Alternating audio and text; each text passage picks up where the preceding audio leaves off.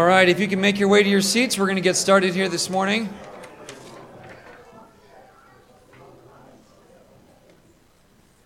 All right. Well, welcome to Fellowship Bible Church. It's so great to see you here this morning. If you are visiting, my name is Chris. I'm one of the pastors here, and uh, it's my joy to open us this morning. Uh, if you have a bulletin, I'm just going to rattle off a couple announcements before we get going here, just to make sure we're all on the same page. Um, Saturday, July 9th, so I think that's a couple Saturdays away. There is a Ogden Farmers Market get together for the ladies, and if you're interested in going, if you could contact Kelly, and you can find her contact information in uh, in the bulletin.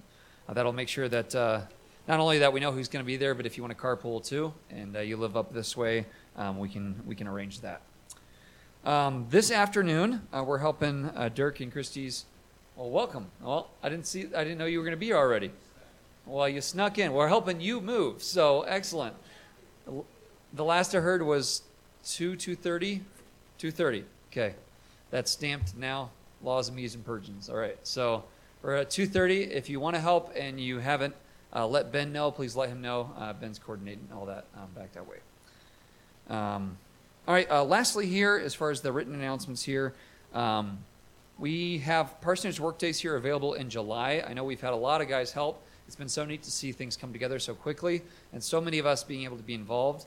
Um, we're kind of at an odd stage, so far as I understand it, in that we're kind of in a stage where we need more expert help for most of the big things, but we've got a lot of smaller things um, that we could keep maybe two to three guys busy with each Friday and Saturday.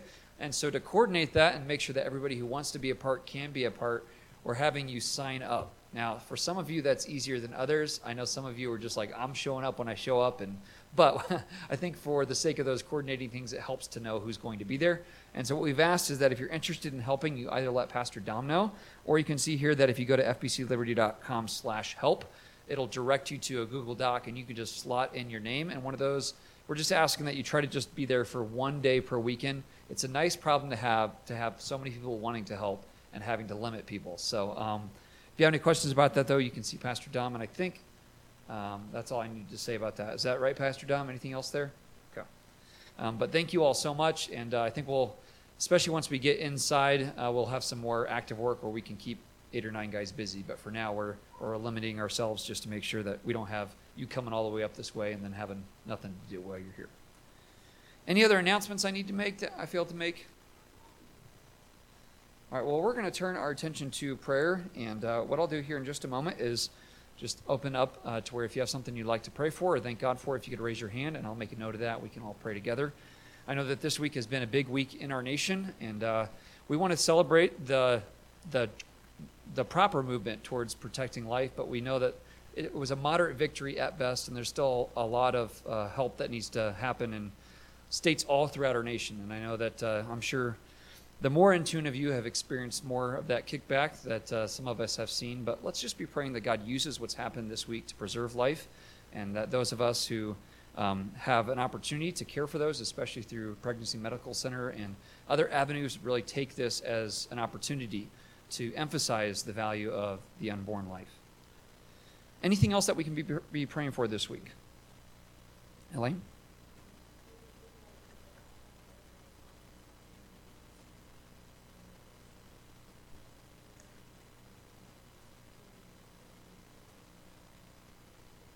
Okay. Yes, let's be praying for PMC um, down in Roy. How else can we pray? Yeah, Ryan.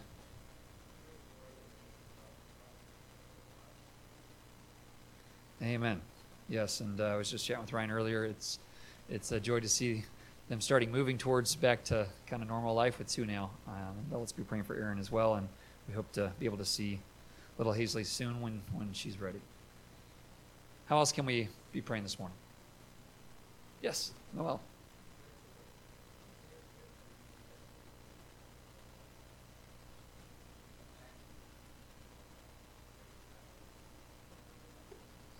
We're very ready to help you.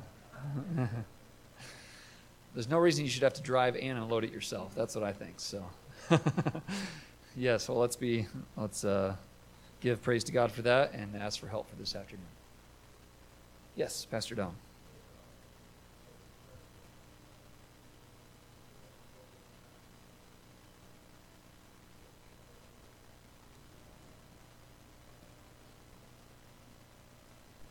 Let's open up our Bibles to Ephesians chapter 5. Ephesians chapter 5. We're going to be studying this morning verses 1 and 2. And we've entitled this sermon, Holy Thine, Holy Thine. Ephesians 5, 1 and 2. Hear the word of the Lord. Therefore, be imitators of God as beloved children. Walk in love Christ loved us and gave himself up for us, a fragrant offering and sacrifice to God. Father, I pray that you would give us grace this hour to understand what it means to imitate you and to walk as Christ walked. May we follow you in all your ways, and may we follow you in the way that you've shown us in your word. Our Savior loved us and gave himself for us. He was wholly dedicated to you and to your purposes. He gave himself to you and to your own. May we model that. But more than modeling, may we make it ours. For what Jesus did on the cross was a transaction. It satisfies your wrath. We must take it for us to be safe. He satisfied your justice. I pray that we would look to him to save our souls. Well, we pray all these things in Jesus' name. Amen. Well, I have two scenarios that I'd like to paint for you, and I'd like you to just join me in a couple of these imaginations. And they are pure imaginations. I want you to imagine that you have a 12 year old child. This child had a job, got their very first job, and in that job made $200 this child decided that they wanted to give some of that to the Lord. And so they went to the bank and got a very crisp, nice $20 bill. And comes into church with you next to them, and they drop that $20 bill in the offering box and give it to God. Right on the heels of your child dropping 10% of their very first paycheck into the offering box with a crisp $20 bill, a gentleman comes right behind you now, you could not do this at our church, for we have a small lock on our offering box, but let us pretend that this one does not. And they open the box. They look inside. They take out the $20 bill that your child just put in and put in a $100 bill of their own. And then close the box. The child says, Wait, why did you take the $20 bill out of the box? And the man says, Well, I, I didn't want to give $100. I only wanted to give $80. So there's 80 more dollars in there than there was before. I just needed to make some change. How do you think your 12 year old would feel about that transaction? Why do you think they would feel that way? Well, they would feel funny about that because there's an assumption that once something goes into that box, it's God's. And it's not to be taken out by anybody for any reason, for it is not ours, it is God's. And even though it's a very simple math problem, and you could explain to the child, well, he just wanted to make change, and if he had asked you for change, you would have given it to him. But that 12 year old seems to think that that would be an inappropriate time to break a $100 bill. For once something goes into that box, it's God's. I think we all understand that. Well, let's add 10 years to that 12 year old's life. That 10 year old boy comes home one day. He's been dating somebody, very seriously so. In fact, this now 22 year old young man has purchased an engagement ring. And he's ready to present it to this young lady that he's been dating. And he says, Mom and Dad, I have a, I have a, problem. I need you. I need some advice from you. And you say, okay, well, shoot. Well, on Thursday, I went to a cafe, you know, that cafe that my girlfriend likes, and I went to get her a gift card so that she could go there. And lo and behold, she was there. But she was sitting with another man from her work. And apparently, they've been doing this for quite some time. Every Thursday on lunch, they go to this cafe for lunch and they talk and hop in the car and drive back with each other back to work. And I didn't know about this, and I, I asked her about it. I said, I don't, I don't like this. This makes me uncomfortable. And she got mad at me. She said, Don't you trust me? I think this is unreasonable of you. If you loved me, you would let me have this Thursday lunch date with the man from my work. Mom and Dad, what should I do? Now, how many of you moms would really be fighting back the crazy eyes right about this moment? How many of you moms would say, honey, give me her telephone number and I will take it from here? While secretly thinking, I hope you saved the receipt on that wedding ring.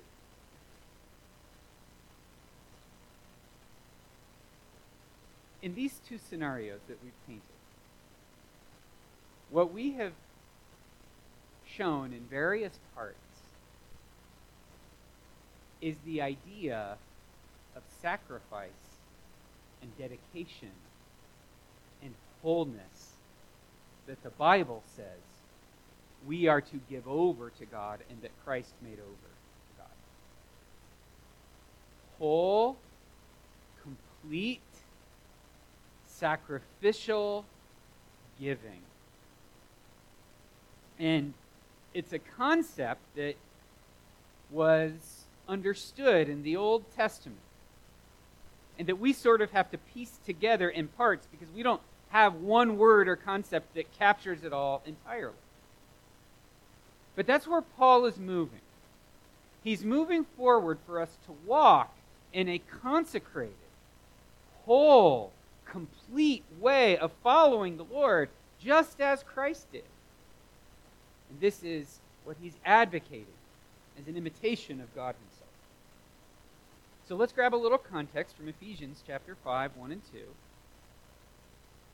God expects his people, as we discovered the last few weeks, to reflect his tender-hearted mercy and easy forgiveness. Be merciful, tender-hearted, forgiving one another as God in Christ Jesus has forgiven you. In fact, Paul's going to say that grudge bearing and wrath and clamor, that something other than this easy, tender hearted mercy is uh, this sort of anger deeply grieves the Spirit of God. It is so unbecoming of Christians not to have this divine sense of forgiveness and grace and mercy. That to take on a grudge bearing spirit is so anti God that it grieves God. It does not bear the family mark, and that grieves our Lord. And so Paul now takes this idea of forgiving and being merciful and tenderhearted, just like God is, and he begins to turn it into a pattern of life. Paul takes this divine imitation and makes it a rule for us to follow in all of our daily affairs. And in chapter 5 and in 6, he's going to move forward and help us to start to order our lives all in a way that's an imitation of God himself. And so, right here in verse 1, we land on this very short little verse. Therefore, be imitators of God as beloved children. The therefore, it's a, it follows this command, of course, as we just said, to, to be tenderhearted and merciful. In other words, being tenderhearted and merciful and forgiving is a natural outflow of God and his character. He says to be imitators. Therefore, be imitators of God as beloved children, as you're kind, as you're tender-hearted, you're forgiving. You're imitating God. Continue in that imitation and work at it and become godlike in your relationships.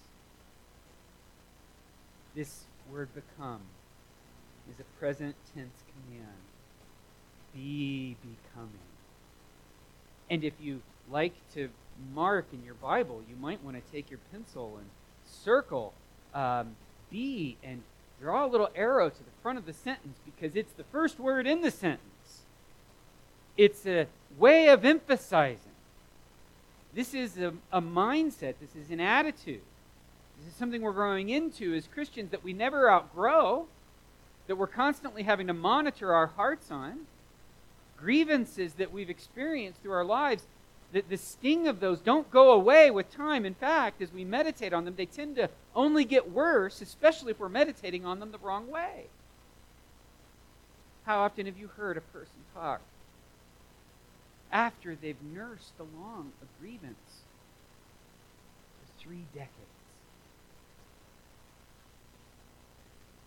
And it has an edge on it like it happened yesterday. But then you realize most of what they're feeling is self imposed. Most of what they're feeling is this rehearsing the grievance that they experienced so long ago. Paul is advising us, commanding us away from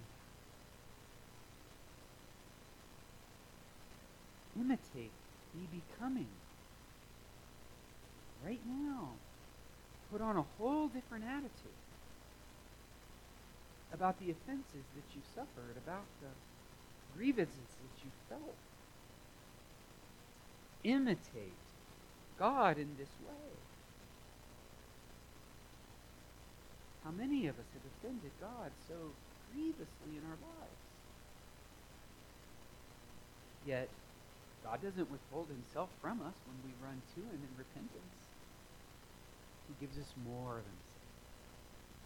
Think of all the times in the Old Testament saints sinned and sinned grievously, and it was it was God who actually ran to them and sought them and tried to make things whole. He never withheld himself. He never said, Because you've you've done this, you can't talk to me anymore. Eh, no, quite the contrary.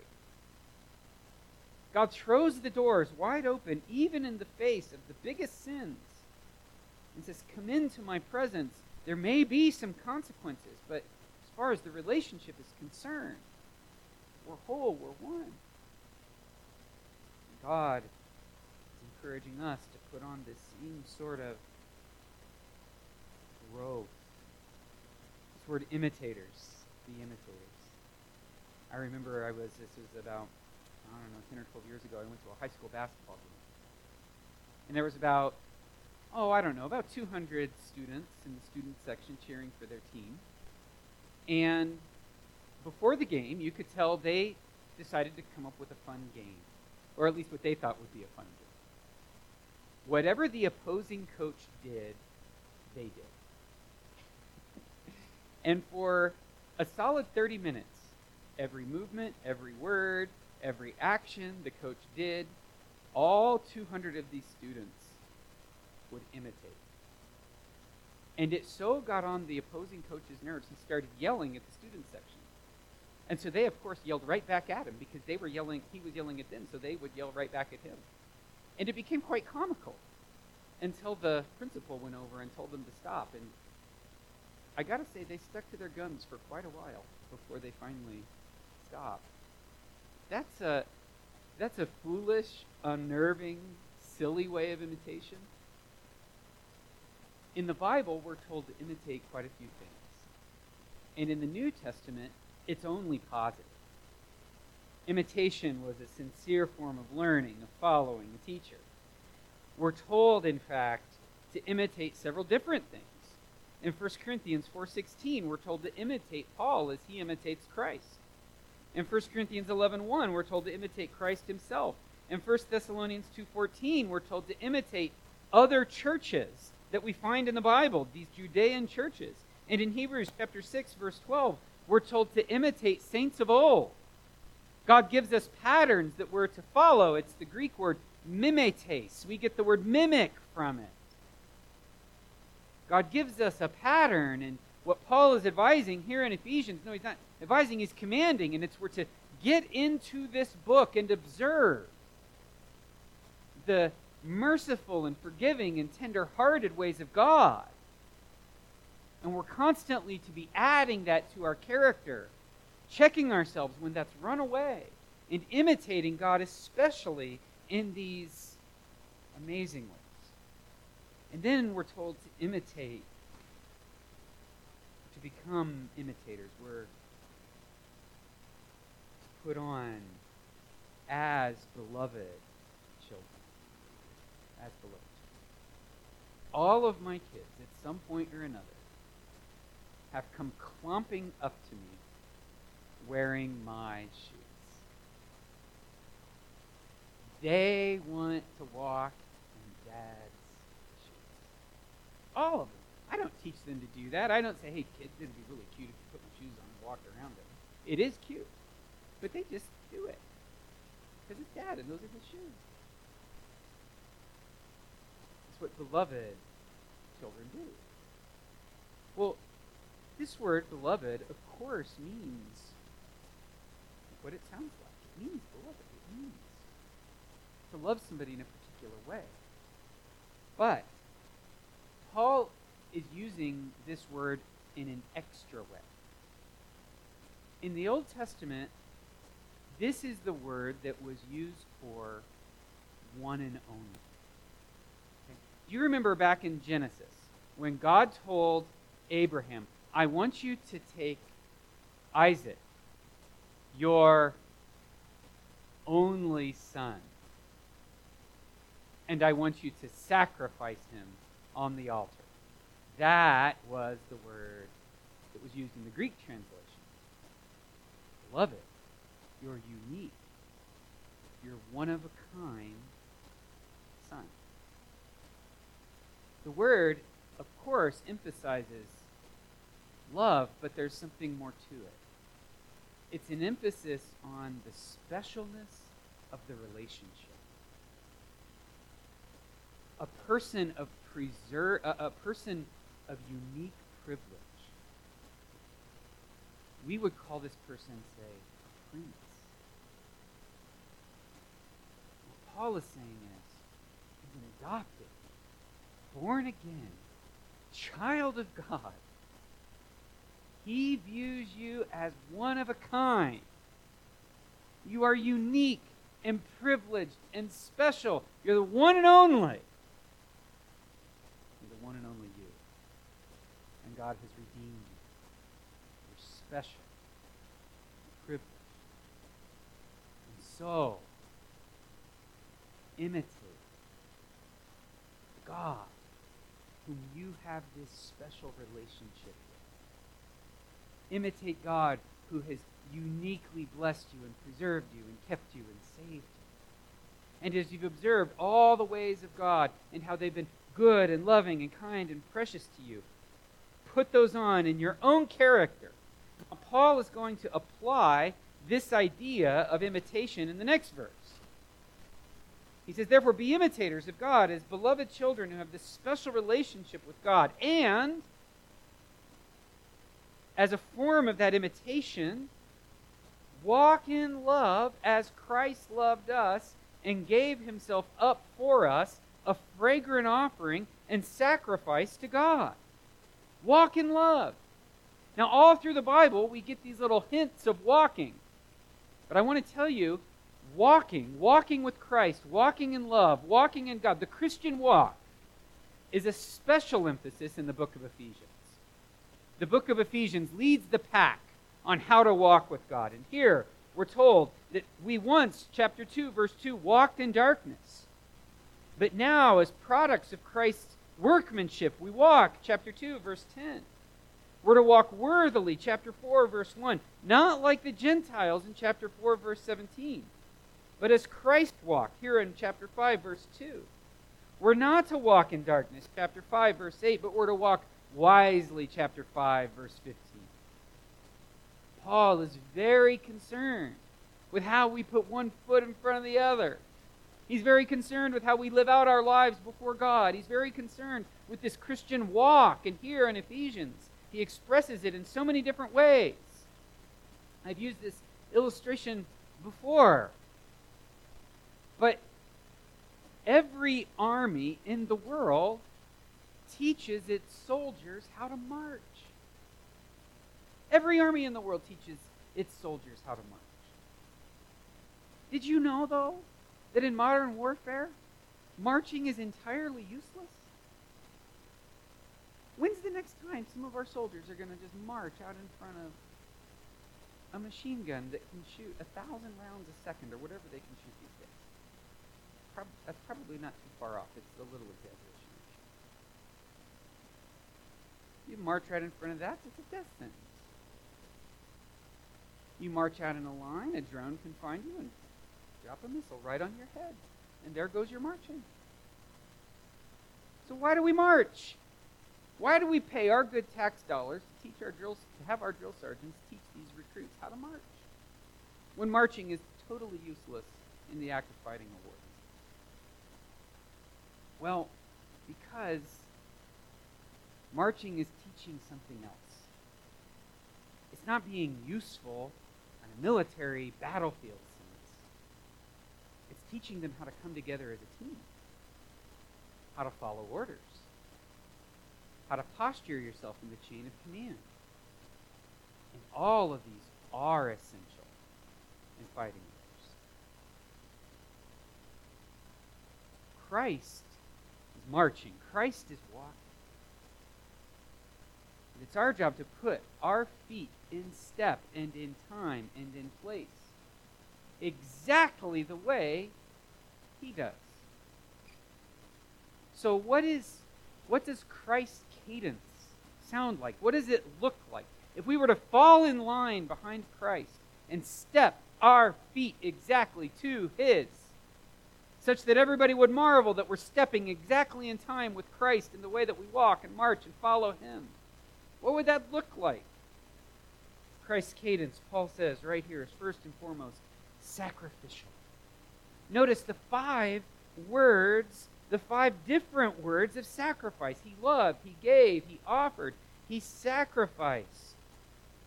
He was a fragrant sacrifice. It says that Christ was devoted.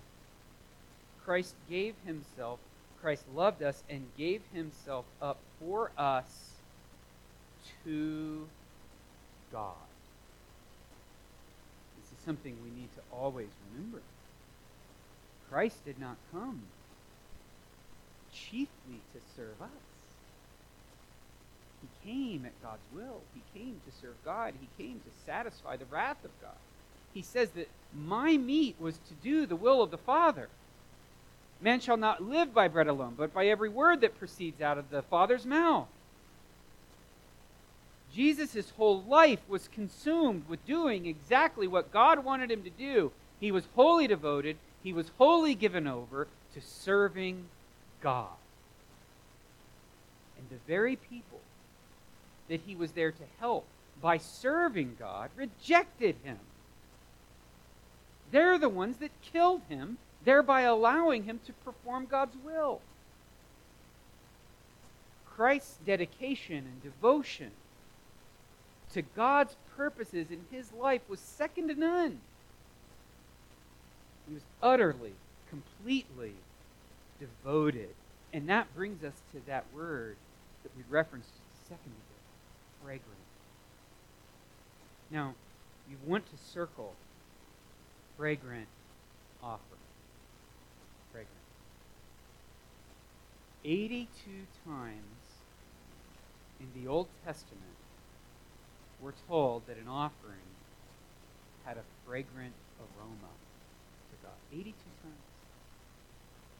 Once in Genesis, a couple times in Exodus, and a whole bunch of them in Leviticus and Numbers.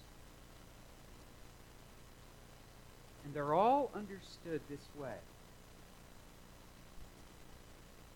The worshiper would bring a lamb. And he would kill it in front of the priest. And the priest would take the entire lamb, leaving the worshiper empty handed, would put the offering on the altar, and burn it, and it would rise as a fragrant aroma to God. the worshiper would bring bread that he'd baked, would hand it to the priest, and the priest would put it on the altar, burn it, leaving the worshiper empty handed. And it would rise as a sweet smelling sacrifice, fragrant aroma. The worshiper would bring a bundle of grain, pour over it olive oil and salt and frankincense. Would hand it to the priest, leaving the worshiper empty handed. The priest would put the bundle on the altar and burn it entirely. And it would rise a fragrant aroma to God. In all of these cases, all 82 of them, the worshiper gives it all. The worshiper doesn't say, Oh, that lamb, do, do you think I could have backstrap off of it before you go? Oh, that, that, that bull. Man, I love me some tri-tip. And I do love me some tri-tip. Could you just cut that off and give it to me before you burn it on the altar? The worshiper doesn't reach in and pluck off a head of grain keep it for himself. No, no. In every case, the worshiper gives it all and takes a step back. And that act makes it a fragrant aroma.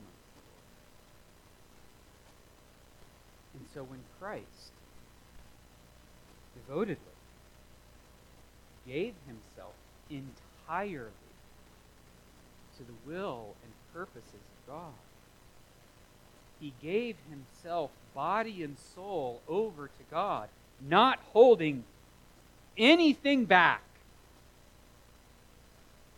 And his life was poured out for you and for me. He gave himself over to God on our behalf. We deserve we deserve that death. We deserve the one to be, we were the ones that should have been burned up. We're the ones that should have been slain. Christ took that punishment for us and gave all of himself to satisfy the eternal wrath of God. And his sacrifice alone to God rose as a sweet smelling fragrance to the Lord. It was complete, it was entire, and it was devoted entirely to the Lord. Paul says that this is the walk. This is the walk of Christ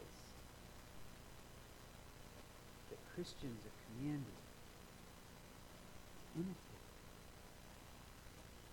What, what does the cadence of Christ sound like? What do his footsteps look like? Wholehearted devotion to God for the benefit of others, holding nothing back. Let me say that again. What does Christ walk look like? Wholehearted devotion to God for the benefit of others while holding nothing back. That's what Christ gave us. That's what we're to imitate. That's what we're to put on. And Paul's going to make some very specific applications to that in the coming verses. But let's make three of our own here in 5, 1, and 2. First of all, the Christian journey is defined by powerful words of loving devotion, sincerity, meek, full, loving giving. Friends, we've done ourselves and the world a disservice by letting the world define us with different terms. How would the world define us?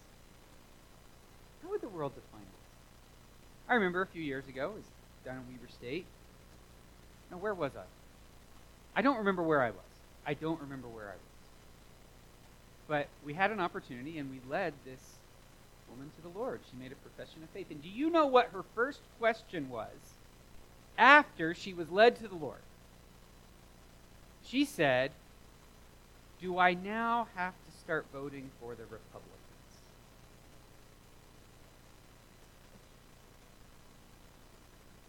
I remember, I remember I was like, I, I couldn't even formulate words at this at that moment. I was like, we're on a totally different plane right now. no. No.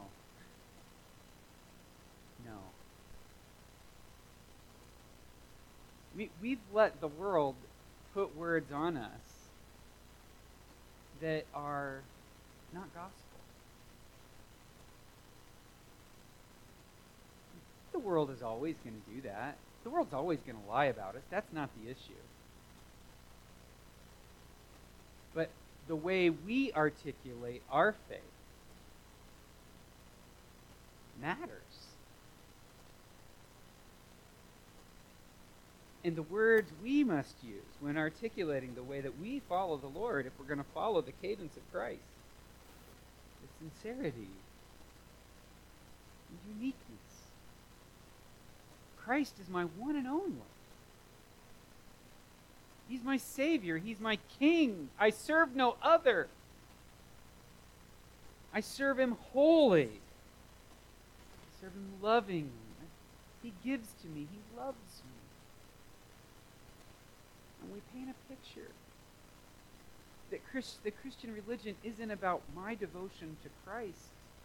Yes, it is, but first and foremost, it's about Christ's love of me in an entire in an entire and devoted and kind and merciful way. Number 2. This sort of devotion that's described by the Christian journey is entire. Christ is demanding entire devotion. Remember back at our first little illustration? Well, I think it was our second little illustration of the young man who had a girlfriend. She wanted to go to lunch on Thursdays with guy from work. Why don't you moms sort through your feelings of why you would not like that? I know that you wouldn't like it, but why wouldn't you like it? You would say something like, No. If you're going to be married to my son, you need to be wholly dedicated to son. A wife is singular in her devotion and love. And if you can't be singular, then you can't, you shouldn't marry anybody. Most definitely not my son. Now, you might have some firmer words for the young lady if you were to talk to her in that situation. But that would be the gist, correct? Jesus isn't very much into divided loyalties. He says, You can't serve me and money. Can't. I won't have it.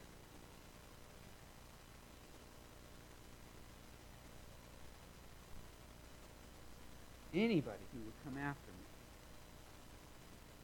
needs to take up his cross and follow me. Those who would seek to keep their lives will lose it. But those who seek to lose their lives for my sake will find it. Jesus is not a king into half measures. He wants all of you. He demands it. Full devotion. And if you were to balk at that, if you were to say, Jesus, I'm not sure I want to give you everything, I don't know that that's fair for you to ask of me, he would say, Look at my life. Look at the cross. What did I withhold from you?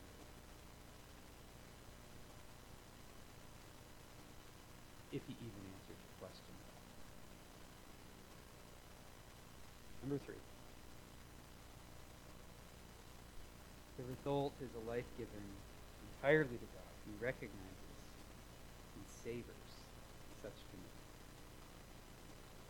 When you give your life this way over to God, it rises as a fragrant offering.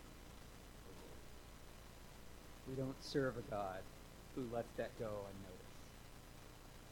Jesus said that everything that you've given or sacrificed for his kingdom will be rewarded a hundred times over. God loves to reward those who diligently seek. God recognizes and acknowledges and savors our devotion and dedication to him. I'm probably I'm probably as guilty of this as, as anybody. But have you ever had a, a person in your life who sort of overlooks all the good that you do and only sees the flaws? And, and, and you just feel very underappreciated all the time. I probably am an underappreciator. I want you to know that God is totally different than you. He sees, he knows, he acknowledges, he empowers, and he wants you to serve him with all you know. He will reward that. We have a great king who is loyal to his loyal subjects. Let's pray.